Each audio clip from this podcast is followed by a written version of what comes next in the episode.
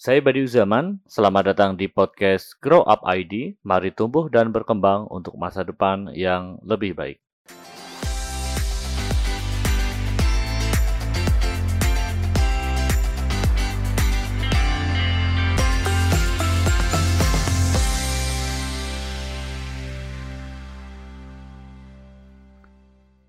Hai teman-teman semuanya, selamat datang di podcast Grow Up ID. Mari tumbuh dan berkembang untuk kehidupan yang lebih baik.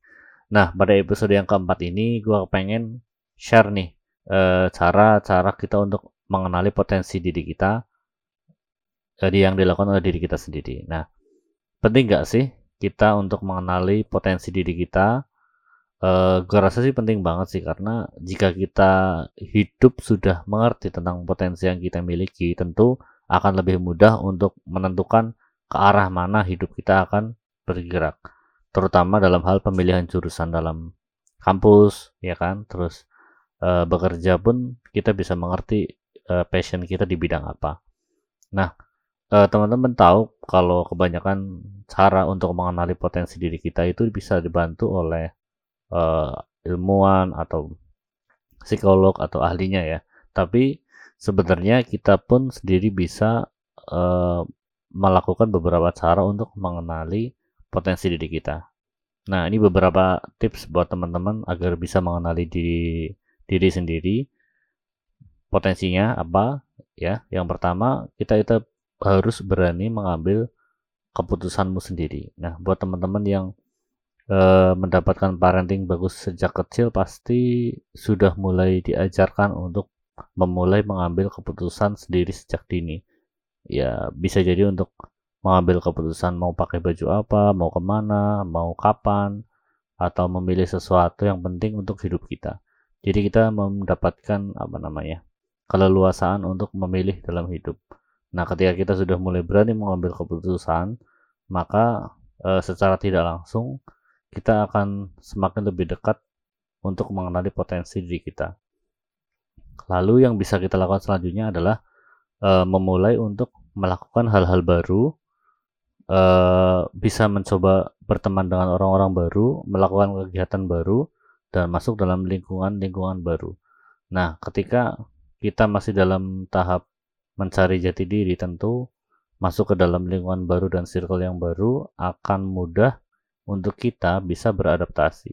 Jadi dari situ kita belajar untuk beradaptasi, belajar untuk mengenal orang lain, belajar untuk melihat budaya orang lain, dan lain sebagainya. Ketika kita sudah bisa mengenali itu semua, maka tentu kita bisa open minded atau bisa bertoleransi terhadap kehidupan orang lain.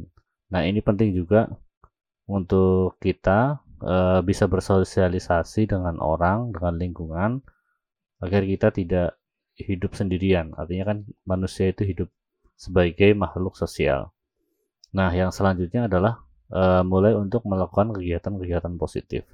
Kegiatan-kegiatan positif apa sih sepertinya yang bisa kita lakukan? Misal uh, dalam kegiatan amal, beribadah atau kegiatan sosial yang yang secara tidak langsung akan membentuk mental kita menjadi positif juga. Dan yang terakhir uh, buat teman-teman yang ingin segera mengenali potensi diri kita adalah berusaha untuk belajar membuat komitmen.